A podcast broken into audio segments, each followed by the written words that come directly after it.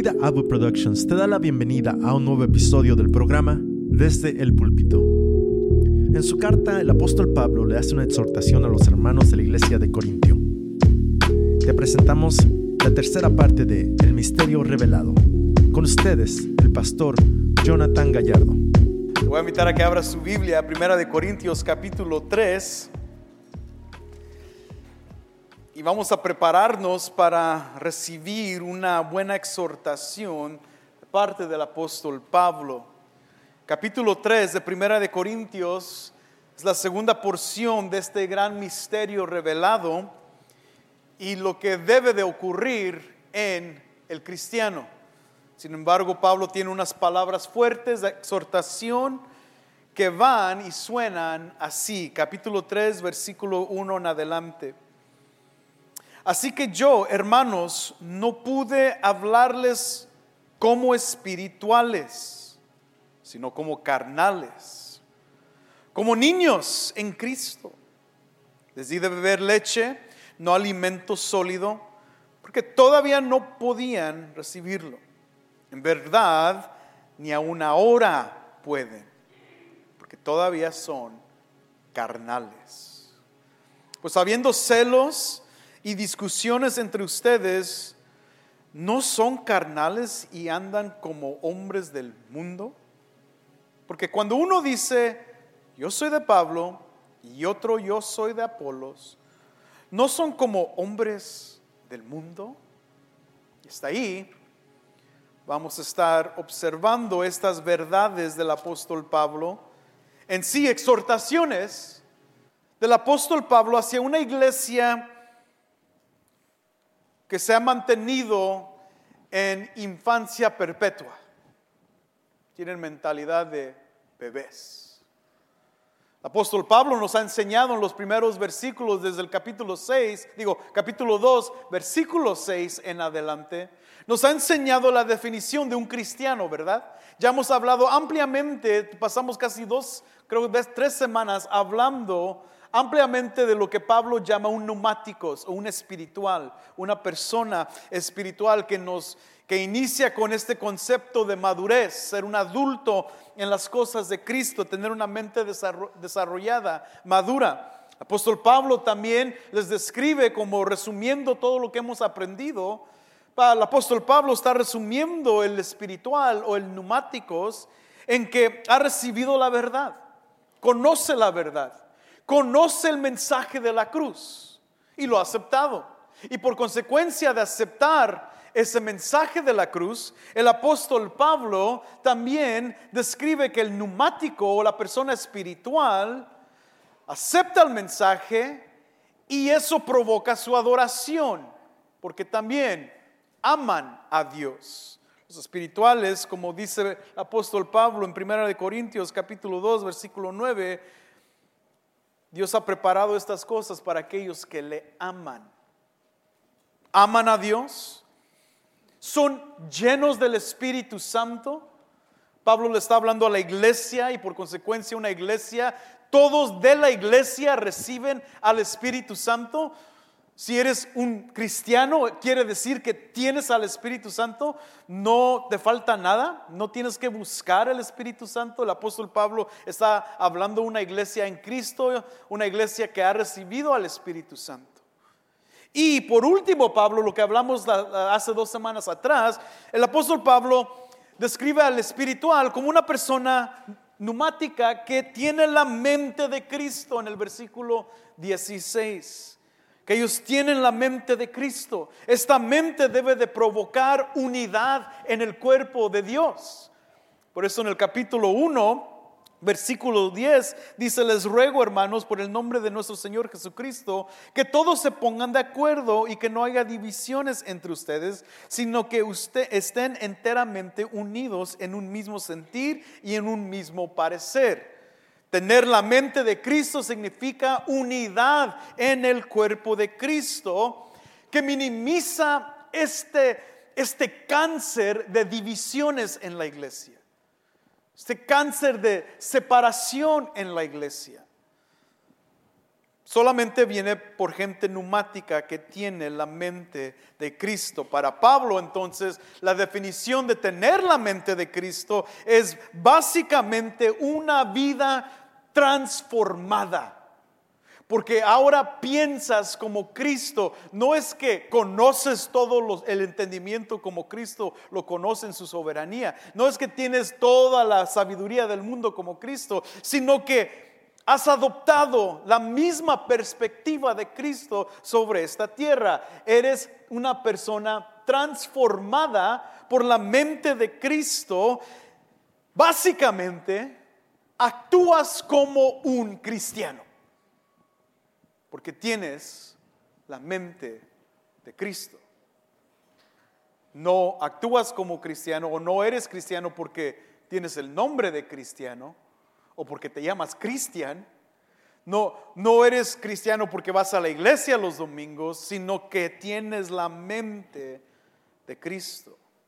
Ese es el espiritual y esos son los lados eh, positivos de esta conversación que Pablo realmente está convirtiendo en una exhortación para la iglesia. Por eso les dije hace, hace dos semanas atrás que todavía no hemos entrado a la exhortación, pero ahorita ya vemos cómo cambió, como les mencioné la semana pasada, del pronombre en la persona primera, el, pronombre primero de una persona, hablando de nosotros, Pablo, en los versículos 6 al 17, este pronombre cambia de, primer, de la primera persona, nosotros, a la segunda persona en, los, en el capítulo 3, versículos 1 en adelante. Ahora empieza Pablo a actuar y hablar como pastor, como un padre espiritual y trayendo exhortación y a la misma vez disciplina en la iglesia. El tono o la tónica del apóstol Pablo aquí no es suave, no es tan fuerte como en otras ocasiones, como vamos a ver en Gálatas un poco, pero tampoco es una reprensión leve, como que, hermanos, ándale, ah, por favor, hermanos, no, no, es una exhortación profunda y seria porque está causando división en el cuerpo de Cristo cosa que no debe de ocurrir en la iglesia. Y es aquí en el versículo 1 entonces cuando vemos inmediatamente el, el, nivel de fervor del apóstol Pablo y pasión y también de su seriedad cuando empieza a hablar con sus hermanos. Y les dice, ustedes son, ¿qué dice el versículo 1? No pude hablarles como espirituales sino como carnales, esa palabra sarquinos, espirituales, y luego va un poco más allá, como niños. So, no solamente no son espirituales, pero son carnales, demostrando una mentalidad de niño o de, la palabra aquí griega nepío es bebé, un bebé.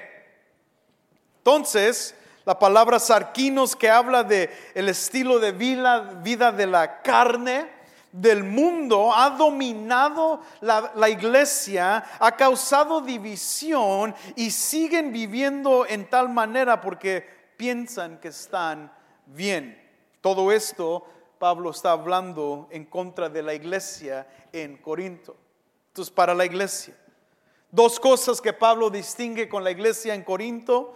Vimos cinco cosas en el aspecto espiritual, lo que es una, una persona espiritual, un neumático. Para Pablo, la gente del sarquinos, la gente de la carne, tiene dos características solamente. Para Pablo tienen una mente de bebé y tienen una dieta de bebé. Estas son las dos áreas en cuales el apóstol Pablo va a exhortar primeramente a la iglesia en Corintio. Ataca primeramente su mentalidad de niño. Aquí Pablo enfatiza su debilidad en que siguen constantemente pensando como bebés cristianos. Qué bueno que hay bebés cristianos, pero qué malo que se queden así por 20 años. Qué bueno, todos nosotros iniciamos como bebés cristianos. Para Pablo todavía les dice bebés en Cristo. O sea que están en la iglesia, son cristianos, pero el problema es que siguen pensando como un bebé. Es un término que Pablo va a usar constantemente para demostrar debilidad y también eh, eh, cercanía con el pecado. Esto va a ser constante en las cartas del apóstol Pablo. El énfasis aquí es que Pablo está trayendo una exhortación a una característica o a un desarrollo en la iglesia de un, de un aspecto de vivir que produce la, la, mente de un niño. Está dividiendo a la iglesia. Y cuando hablamos de la división en el capítulo 1, ustedes saben la seriedad de la división en la iglesia. Pero viene porque gente está pensando para el apóstol Pablo, tienen la mentalidad de un bebé, no han comprendido la verdad, aunque la han aceptado primeramente, no la han comprendido. Y peor, apóstol Pablo luego los va a exhortar porque los ve y dice, ellos piensan que ya conocen todo. Para que lo entiendan un poco más, simplemente voltea unas páginas al capítulo 8.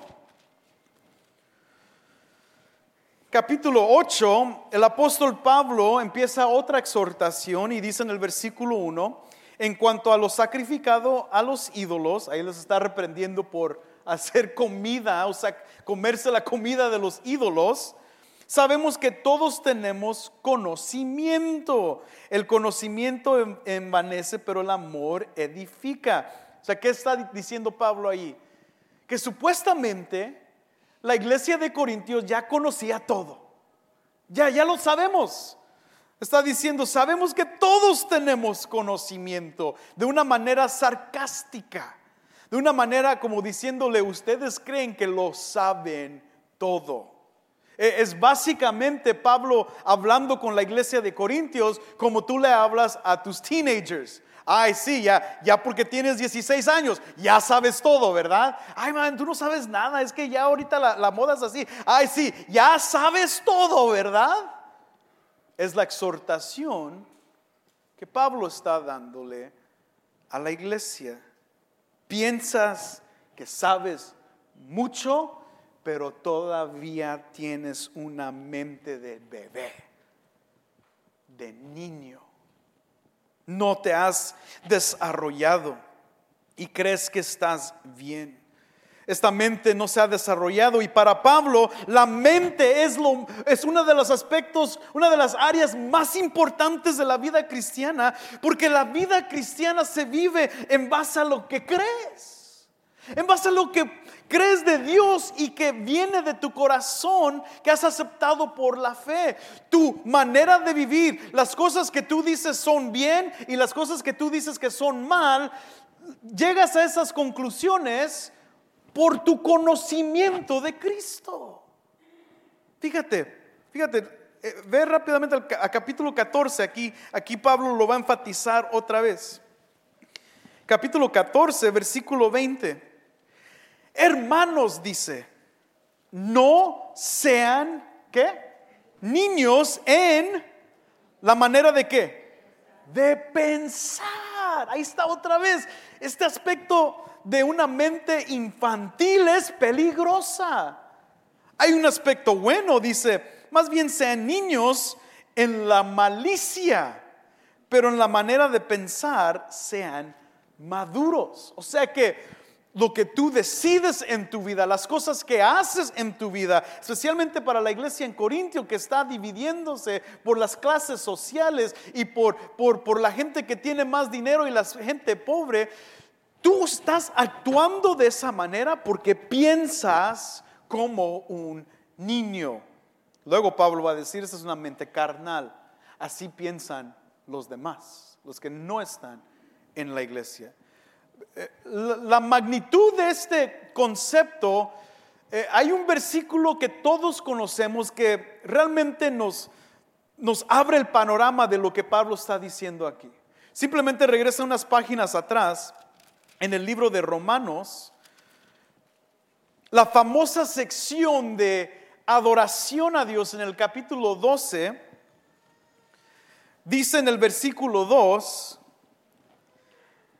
y no se adapten a este mundo, sino que transfórmense mediante la renovación de su mente. Por eso eh, eh, hay un gran problema con cuando gente critica a, congregaciones que les gusta estudiar la palabra mucho y que minimizan el emocionalismo y el gritareo y todo eso, oraciones y milagros. Ah, es que ustedes ah, leen, estudian mucho como que si fuera eso verdaderamente parte del área espiritual. Y, y sí, sí lo es, porque tiene que ver con tu mente, brother. Lo que piensas y qué piensas de Dios provoca tu, tu vida y transforma tu carácter. Mediante la renovación de su mente para que verifiquen cuál es la voluntad de Dios, lo que es bueno y aceptable y perfecto tener una mente de niños para la iglesia en Corintio, entonces quiere decir, para ellos está bien vivir en contiendas, está bien vivir con, con celo, está bien vivir en competencia y está bien vivir en separación. Porque tienen una mente de niño. Su pensar los ha llevado a vivir y demostrar su estilo de vida porque esto es lo que yo creo que está bien. I don't care what you think. A mí no me importa qué piensas tú. Si yo lo veo bien, yo lo voy a hacer. Es mi vida. It's my life. Yo voy a hacer lo que me guste. Voy a poner y subir las cosas en, en Facebook, en Instagram, en TikTok que se me den la gana. Es mi vida. Nadie me puede decir nada. This is, this is it. Si te enojas, pues no veas mi Facebook. Es una mente de niño. Y, y, Pablo está hablando a la iglesia. O sea, esto no tiene que ver con el mundo, brother. Ahorita estamos lidiando con nosotros. Por eso les dije, tal vez ya no vayan a querer regresar. Tal vez ya vayan a buscar otra iglesia que hable un poco más suave. Pero Pablo no tiene temor a eso y les llama niños. Por eso este, esta gramática es importante. Primero, espirituales, todos nosotros somos espirituales, pero cuando llega el momento de exhortación, Pablo no tiene ningún pelo en la lengua para decir, ustedes son niños. Tiene una mente de niño de bebé y esa mente es alimentada por la dieta.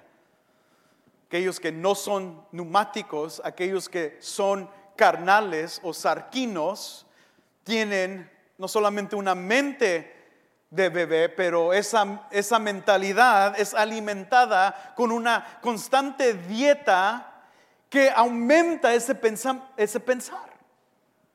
Una dieta chafa, una dieta que, ha suplementado el mensaje verdadero del apóstol Pablo cuando se llega del Evangelio y es suplementada con algo más chatarro, más chafa, porque es más fácil de adaptar. Si leen el versículo 2, es aquí es la metáfora que el apóstol Pablo da. Dice, les di de beber leche, no alimento sólido, porque todavía no podían recibirlo sea que para Pablo la leche y el alimento sólido no son, no es una gran distinción entre niveles en el Evangelio, sino en la forma de asimilar esa información.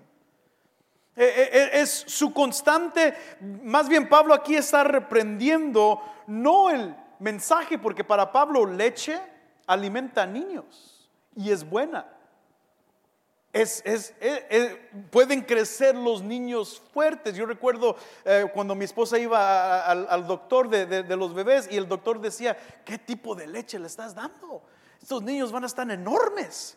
grandotes, porque la leche alimenta y fortalece. Es bueno que tomen leche. No, Pablo no está hablando que la leche es mala, pero no puedes tomar leche el resto de tu vida como alimento para siempre.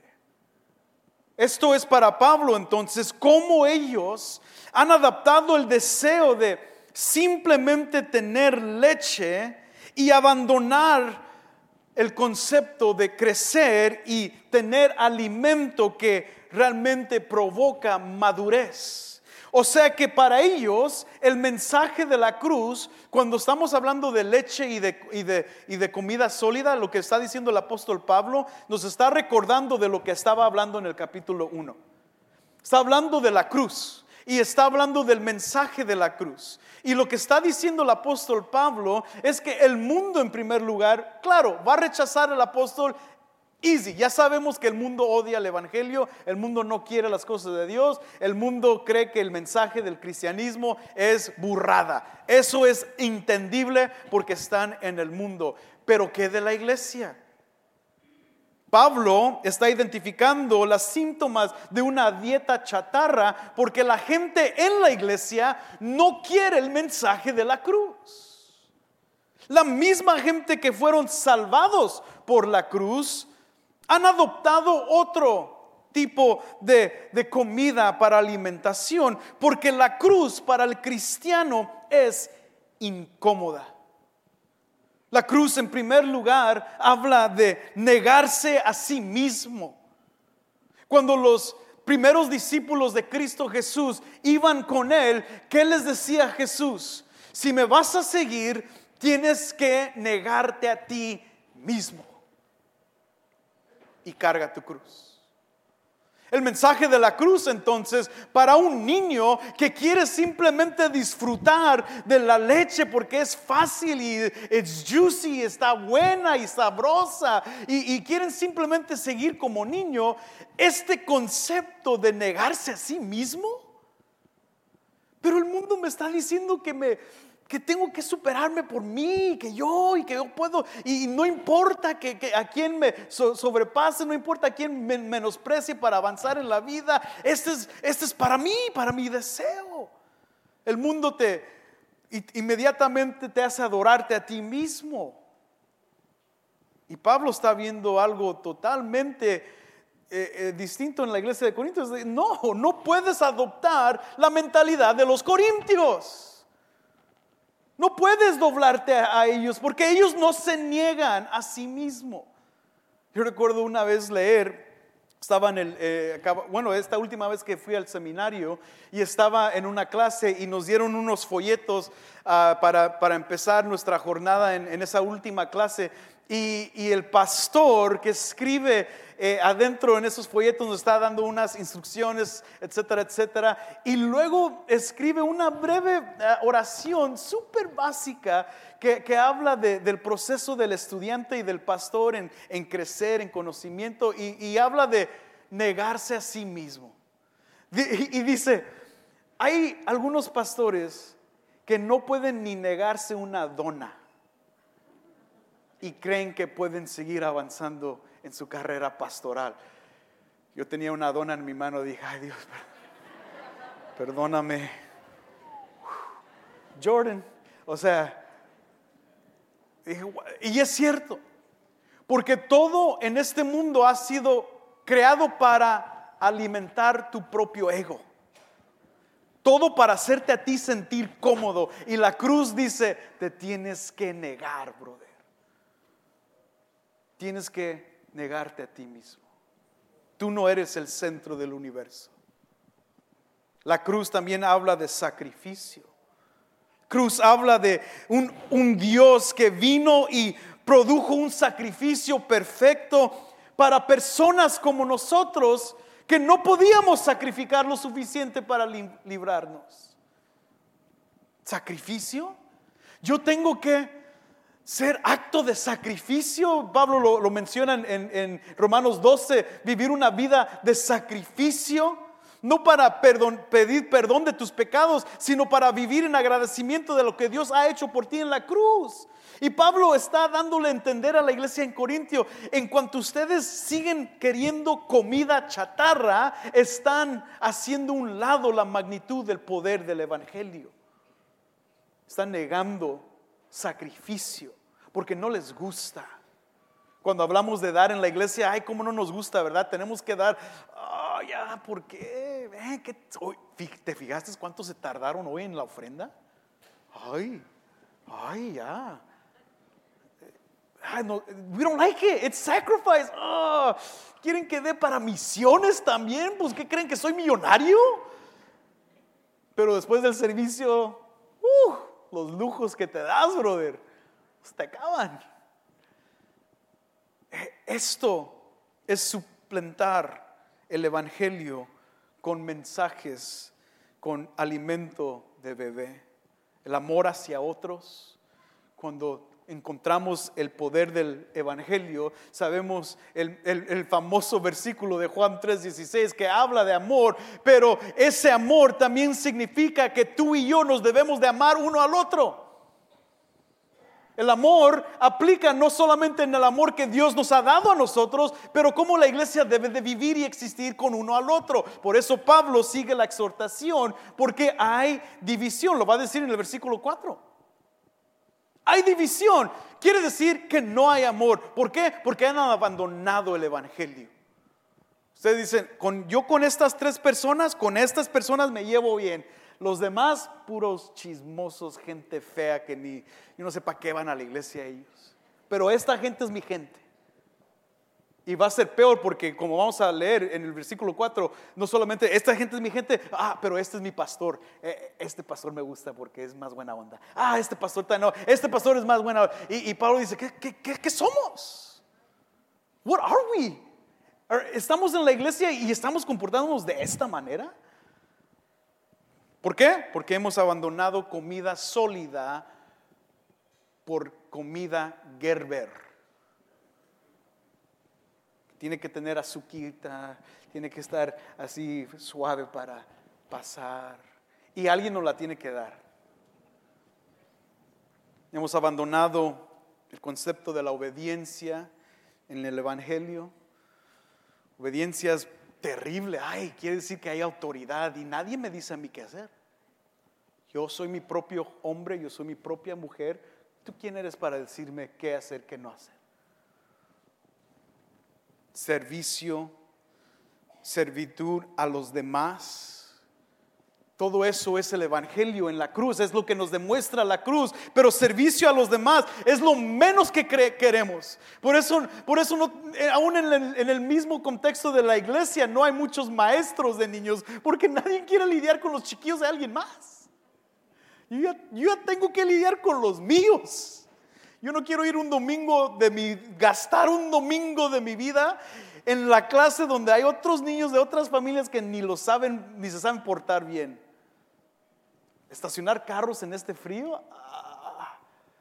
pero eso es nivel práctico, pero ¿qué de servir uno al otro? Ayudar uno al otro, amar uno a otro. Preguntarle a, alguien, no solamente así a lo, ligero, ahí cómo estás, brother? Sino pausar, quedarte parado y preguntarle, ¿cómo estás? No, de veras. ¿Cómo está tu familia? ¿Cómo está tu hijo? ¿Hay algo en que puedo ayudarte? ¿Hay algo en que te puedo servir? Es muy raro encontrar eso en la vida. Tal vez si alguien te dice eso hoy después del servicio, tú le vas a voltear a ver y vas a decir, ¿qué quieres, güey? O sea, ¿qué? No tengo, no tengo, bro, no tengo para prestarte, bro. No, no, no. No hay, no, yo también necesito, préstame mejor tú mil dólares, ¿no? O sea, ah, te vas a sentir raro. Y, y, Pablo dice, gente que vive como niños, se alimenta como niños, ha abandonado el concepto de la cruz y por eso actúan como actúan en vez de actuar como el Evangelio te manda. El Evangelio es incómodo para el mundo, también es incómodo para la gente de la iglesia, pero por eso tenemos que iniciar con negarnos a nosotros mismos. Pablo entonces describe no solamente las características de esta infancia, mentalidad de infancia, pero también nos dice que cuáles son las consecuencias de una infancia perpetua. ¿Qué es la consecuencia? Entonces, lo vemos en el versículo 3 y también en el versículo 4. Porque todavía son, dice Pablo, carnales. Pues habiendo celos y discusiones entre ustedes, ¿no son carnales y andan como hombres del mundo? Aquí Pablo se enfoca en este aspecto en la iglesia de Corintio de porque tienen la mentalidad de bebés, comen como bebés, obvio que van a actuar como bebés. Pablo les está acusando a ellos que no tienen al Espíritu o están viviendo como que si no tuvieran el Espíritu. Más bien se están comportando como si tuvieran el Espíritu de Corintio. La consecuencia aquí es evidente, es no hay crecimiento, versículo 2. Ver, si regresas al versículo 2 un poquito, la última parte del versículo 2, en verdad, dice Pablo, ni aún ahora pueden. O sea, no pueden comer sólido porque todavía tienen la mente de niños y todavía desean comida de niños. No hay crecimiento, no hay desarrollo porque Luego dice Pablo en el versículo 3, todavía están en la carne. Son, es aquí donde el, movimiento cristiano adoptó la palabra mundalidad o ser mundanos, porque Pablo les básicamente le está diciendo, son mundanos. Actúan como los del mundo. Este es su patrón de vida y por eso siguen siendo bebés. La consecuencia también que, vemos aquí con el apóstol Pablo es que no solamente no crecen, pero hay celos y contiendas evidentes en la iglesia de Corintio que están provocando división. Si eres una persona celosa, una persona peleonera en la iglesia, es evidente que eres un infantil, eres un bebé. Estás viviendo conforme a lo que el mundo dice. Y por eso Pablo, fíjate las palabras que está usando, antropos, está hablando de, hermanos. Eh, está hablando del amor entre uno al otro. Está diciendo, hermanos míos, we remember we are a family. Recuerden que somos familia. ¿Cómo es posible que exista contiendas y celo entre el uno al otro? Estos vicios de celo y de contiendas, Pablo lo va a mencionar otra vez en Gálatas capítulo 5, como aquellos, eh, aquellos vicios de la carne. Esto se produce por gente que vive en la carne, gente celosa y gente peleonera. Vive dominada por su carne. Por eso Pablo regresa al versículo 4 del capítulo 3. Pablo dice, unos dicen de Apolos, otros de Pedro. O sea, esto es la evidencia de que aún escogen sus favoritos pastores conforme piensan que son mejor alimentados.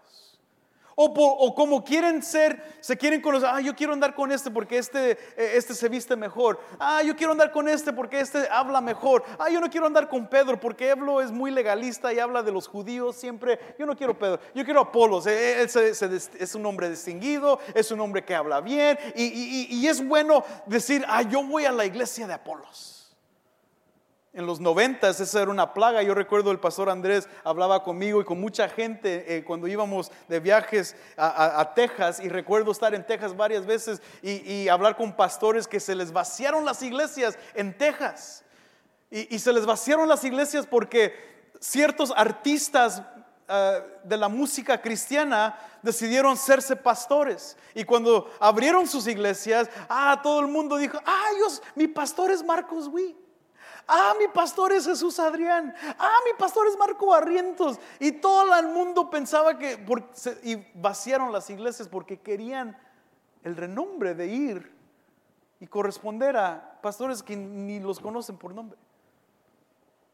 Eso era una, algo que, que, ocurría constantemente, pero es lo mismo que ocurre aquí, porque tienen que sentirse valorados, como que realmente tienen un renombre aquí.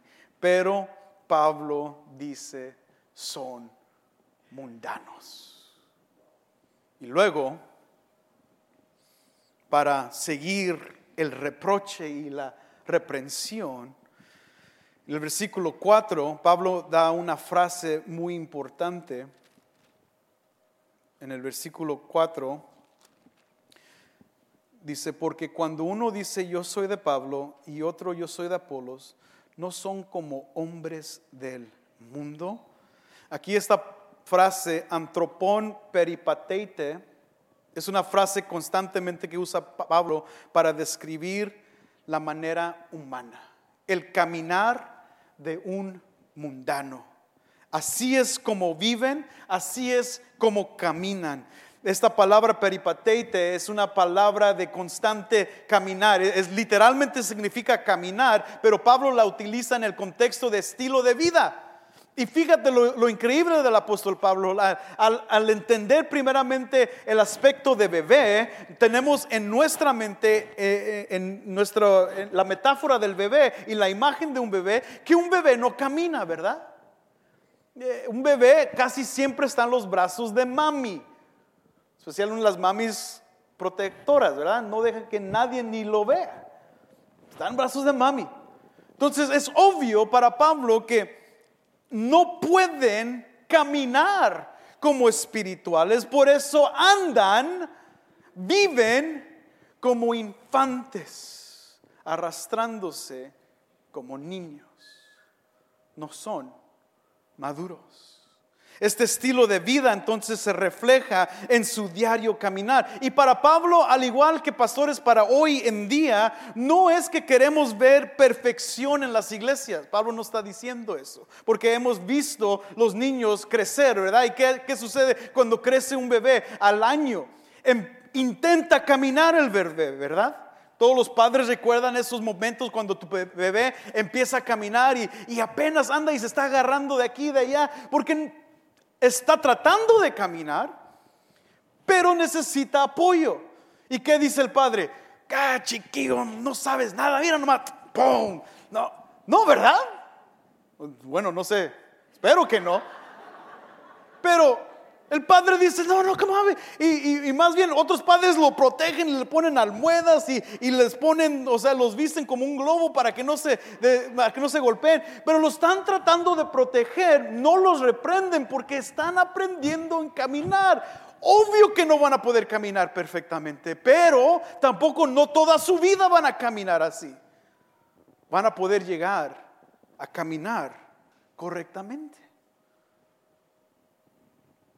apóstol Pablo dice, en vez de andar como un espiritual, un neumáticos, andan como un bebé en el mundo. Infantes desarrollan su vida en los brazos de mami. Infantes se arrastran por el piso, no les importa qué pisan o qué, o, más bien en qué se arrastran, qué no. Por eso, aunque tus bebés están increíblemente cute, Nadie les gusta tocar sus manos porque agarran todo y, o sea, las manos de un bebé es lo más nasty que hay. Ay, no, no, no hablen mal de mi bebé. No, hermano, leta. O sea, yo he tenido seis. Nada nice. Agarran todo, basura, se lo meten a la boca, se meten y luego, o sea, es. Pero andan así. Ese es el estilo de uno que anda como un bebé. Y Pablo entonces está desarrollando este concepto de caminar como un cristiano, andar en el camino de cristiano. Debemos de andar como gente que camina en el Espíritu. La respuesta y la solución para evitar arrastrarnos en el mundo es caminar en el Espíritu. Fíjate, Gálatas. Voltea rápidamente a Gálatas, capítulo 5. Esta es la solución. Yo sé que está caliente, pero no solamente es por la predicación, sino por el clima. Ya estoy sudando acá. ¿Cuál es la respuesta para el apóstol Pablo? Capítulo 5, versículo 16. Digo pues, anden por el espíritu. Ahí la palabra otra vez, peripateite. Anden, caminen, vivan por el espíritu y no cumplirán los deseos de la carne. Ahí está la solución, brother. Camina en el espíritu. Oh, but it's hard. I know it's hard. El bebé cuando empieza a caminar no lo agarra rápidamente, se va a caer, pero va a seguir hasta que aprenda a caminar. Hermano, no te des por vencido. Vas a caer en tu vida cristiana, pero no quiere decir que has fracasado para siempre. Simplemente te levantas con el poder del Espíritu Santo y sigues caminando. Y va a llegar un momento en tu vida donde vas a poder andar sin tener que arrastrarte por los mismos pecados en cual vivías antes. Vas a aprender a caminar. Vas a desarrollar tu diario caminar con Cristo. Por eso Pablo dice, caminen en el Espíritu. Luego el versículo 25 del mismo capítulo. Si vivimos por el Espíritu, andemos también por el Espíritu. Paso a paso, me gusta la, la traducción en inglés. Keeping in step with the Spirit. Paso por paso con el Espíritu. Ese es el desarrollo de la vida cristiana, caminando en el Espíritu. Sin embargo, para la iglesia de Corintios, esto no es evidente. Pablo va a tener que lidiar con asuntos de inmoralidad sexual, Pablo va a tener que lidiar con idolatría, Pablo va a tener que seguir lidiando con vanidad, todo porque los corintios siguen viviendo en su carne. Es lo que Pablo ha identificado a lo mismo que el apóstol Juan al final del siglo identifica en su epístola cuando dice los deseos de la carne de, y los deseos del ojo y el orgullo de la vida vienen no de Dios, sino de este mundo. Y desafortunadamente, cuando adaptamos esa comida chatarra, nos acostumbramos a ella y es lo único que deseamos, comida chatarra.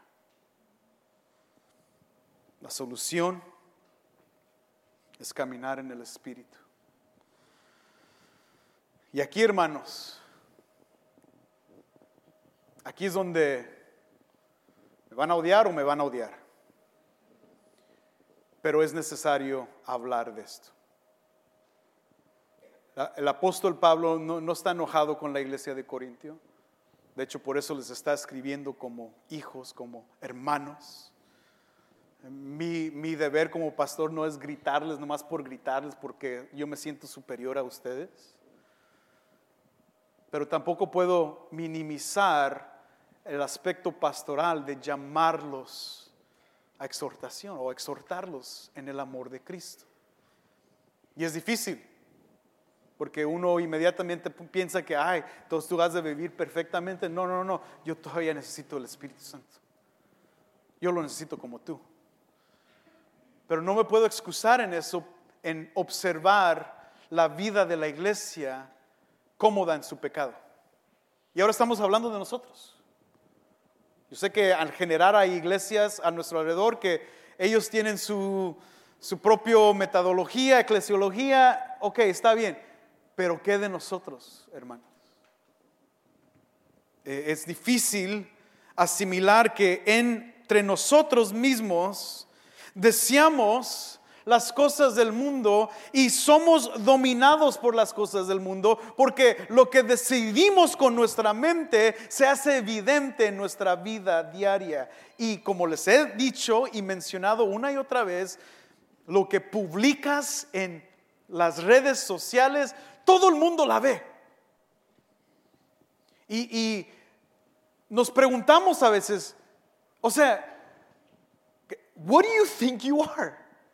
Si, si solamente quieres venir a la iglesia como un asistente más, pues no te podemos parar. Pero si te has llamado miembro de vida abundante y, y sigues publicando las, las barbaridades que, ponemos a veces, hermanos, es increíble ver a gente cristiana, supuestamente cristiana, moviéndose en los clubs, en, las noches, en, los antros, eh, eh, eh, teniendo fiestas en sus casas, con música pagana y tomándose las chelas y moviéndose como víboras. Hermana, tienes 53 años y todavía te puedes mover así, wow. Esto es, chistoso, pero triste a la vez. De que podemos venir el domingo como que sin nada. Eh, ¿qué, qué me van a decir? Que me digan, a ver, que me digan algo. Y hasta cierto nivel, eh, bebés en Cristo van a actuar así. Pero si ya tienes 20 años en el Evangelio, 10 años en el Evangelio, 5 años en el Evangelio, cosas tienen que ser marcadas diferente en tu vida cristiana. Y, y- y por el amor de Cristo, por el amor de Cristo. El apóstol Pablo dice en Romanos capítulo 14, no seas piedra de tropiezo para tus hermanos. Tal vez en tu liberalidad cristiana o en tu arrastro infantil piensas que estás bien. No, pues yo creo que estoy bien.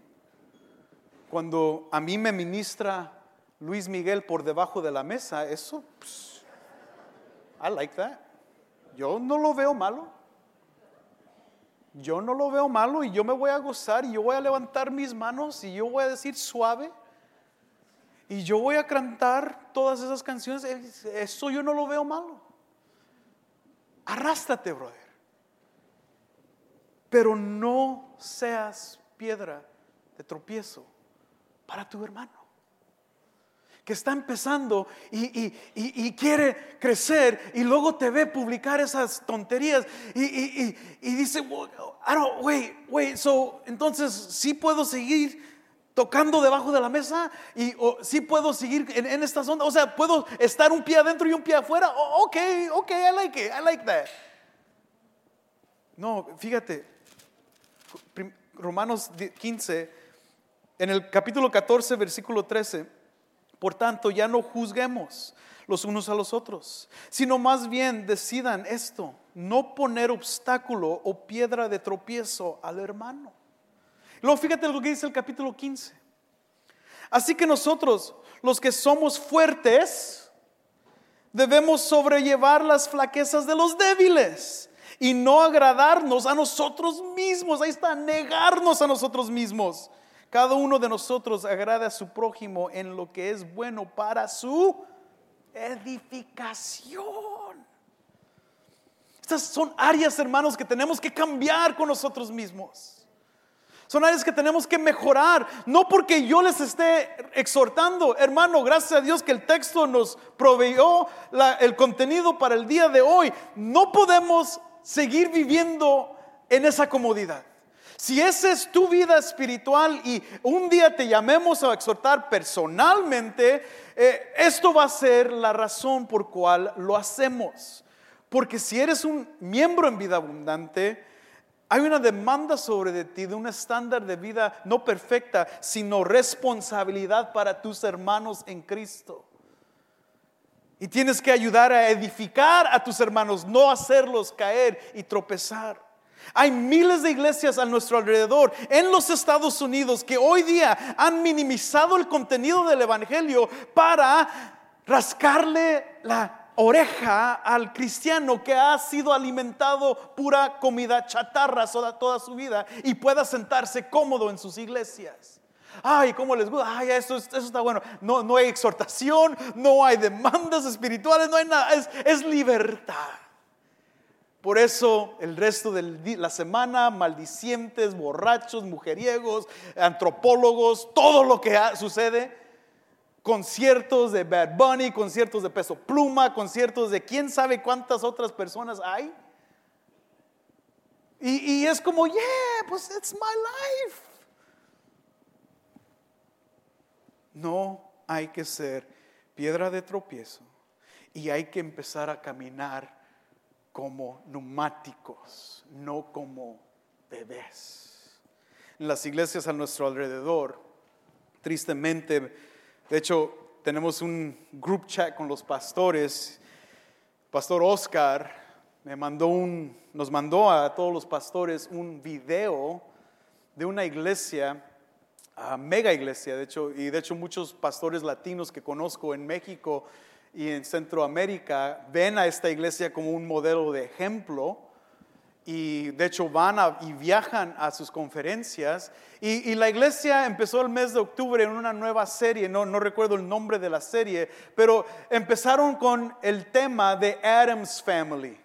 Y se pasaron ahí en el video, hay dos vestidos de la familia Adams, no sé cómo se dice en español, la familia Adam, eh, Adams Family, y, ahí están hablando como en el espíritu de Halloween, ¿no? Y, todo el escenario, y luego pasan todos los caracteres, y todo el mundo, wow, that's amazing, ah, porque les gusta la comida chatarra.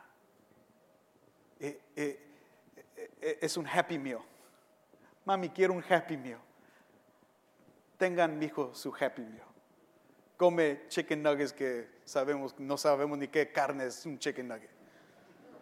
Yeah, sigan, hijo, coman, coman. Acabo van a seguir viniendo.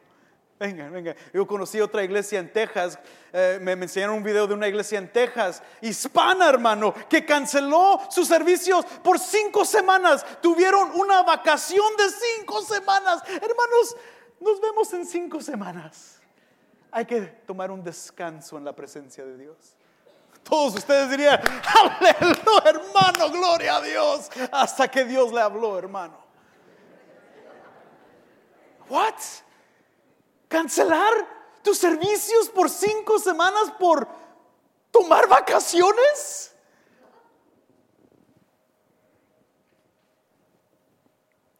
Algo tiene que cambiar si nosotros seguimos viviendo, gustando y disfrutando de mover el bote, si los conciertos siguen alimentando nuestras almas con música sexual, si somos ministrados por Luis Miguel, Peso Pluma y Bad Bunny, si nuestras experiencias religiosas que tenemos en eventos, en bailes, en conciertos son tan increíbles que lo queremos expresar en las redes sociales. Si nuestra tomadera, si nuestra vida de lujeria, lujería, si nuestra vida de tener intimidad con personas que no son de nuestra pareja, no son no somos casados y vivir juntos, si, si todo esto es nuestro alimento, les quiero dejar con esto el día de hoy. Guarden su corazón de los deseos de este mundo, porque hacen guerra en contra de tu espíritu y los convierte, dice Pablo en Romanos capítulo 8, versículo 7, una mente en contra de Dios. no estás peleado con nosotros, hermano. No es que ah, el equipo pastoral está viendo cosas y, tienen que decir, no, no te, it's not us. Si, si, quieres pelearte conmigo el día de hoy, le dije a los pastores que estén listos para, si alguien se pone broncudo y ahí van a estar ellos para defenderme o, o no sé, o yeah, sé. Pero, pero no vamos a tolerar eso y, esperamos que lo puedas recibir en el amor de Cristo. Pero esto no es una vida cristiana y, no estás peleándote con nosotros. Nosotros no somos el enemigo. Tu mente te ha convertido en enemigo de Dios. Ponte de pie en esta.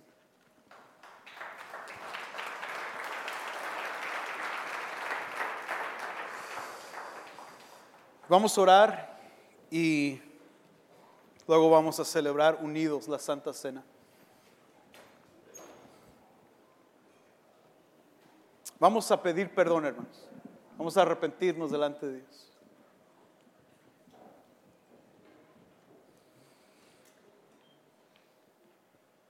El gran privilegio que tenemos hoy es de poder llamarte Padre.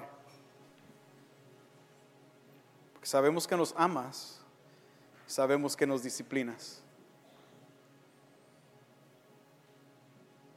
Ayúdanos, porque este mundo nos ha tentado y nos ha gustado. Líbranos de las manos del diablo. Rompe esas cadenas.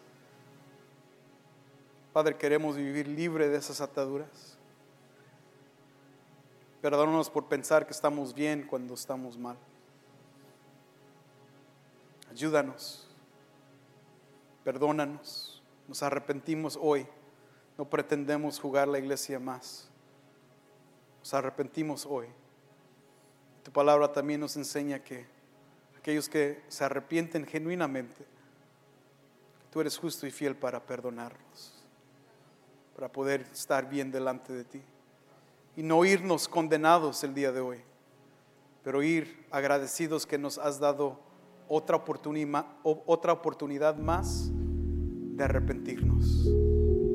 Lo hacemos hoy, el día de hoy, en el nombre de Cristo Jesús.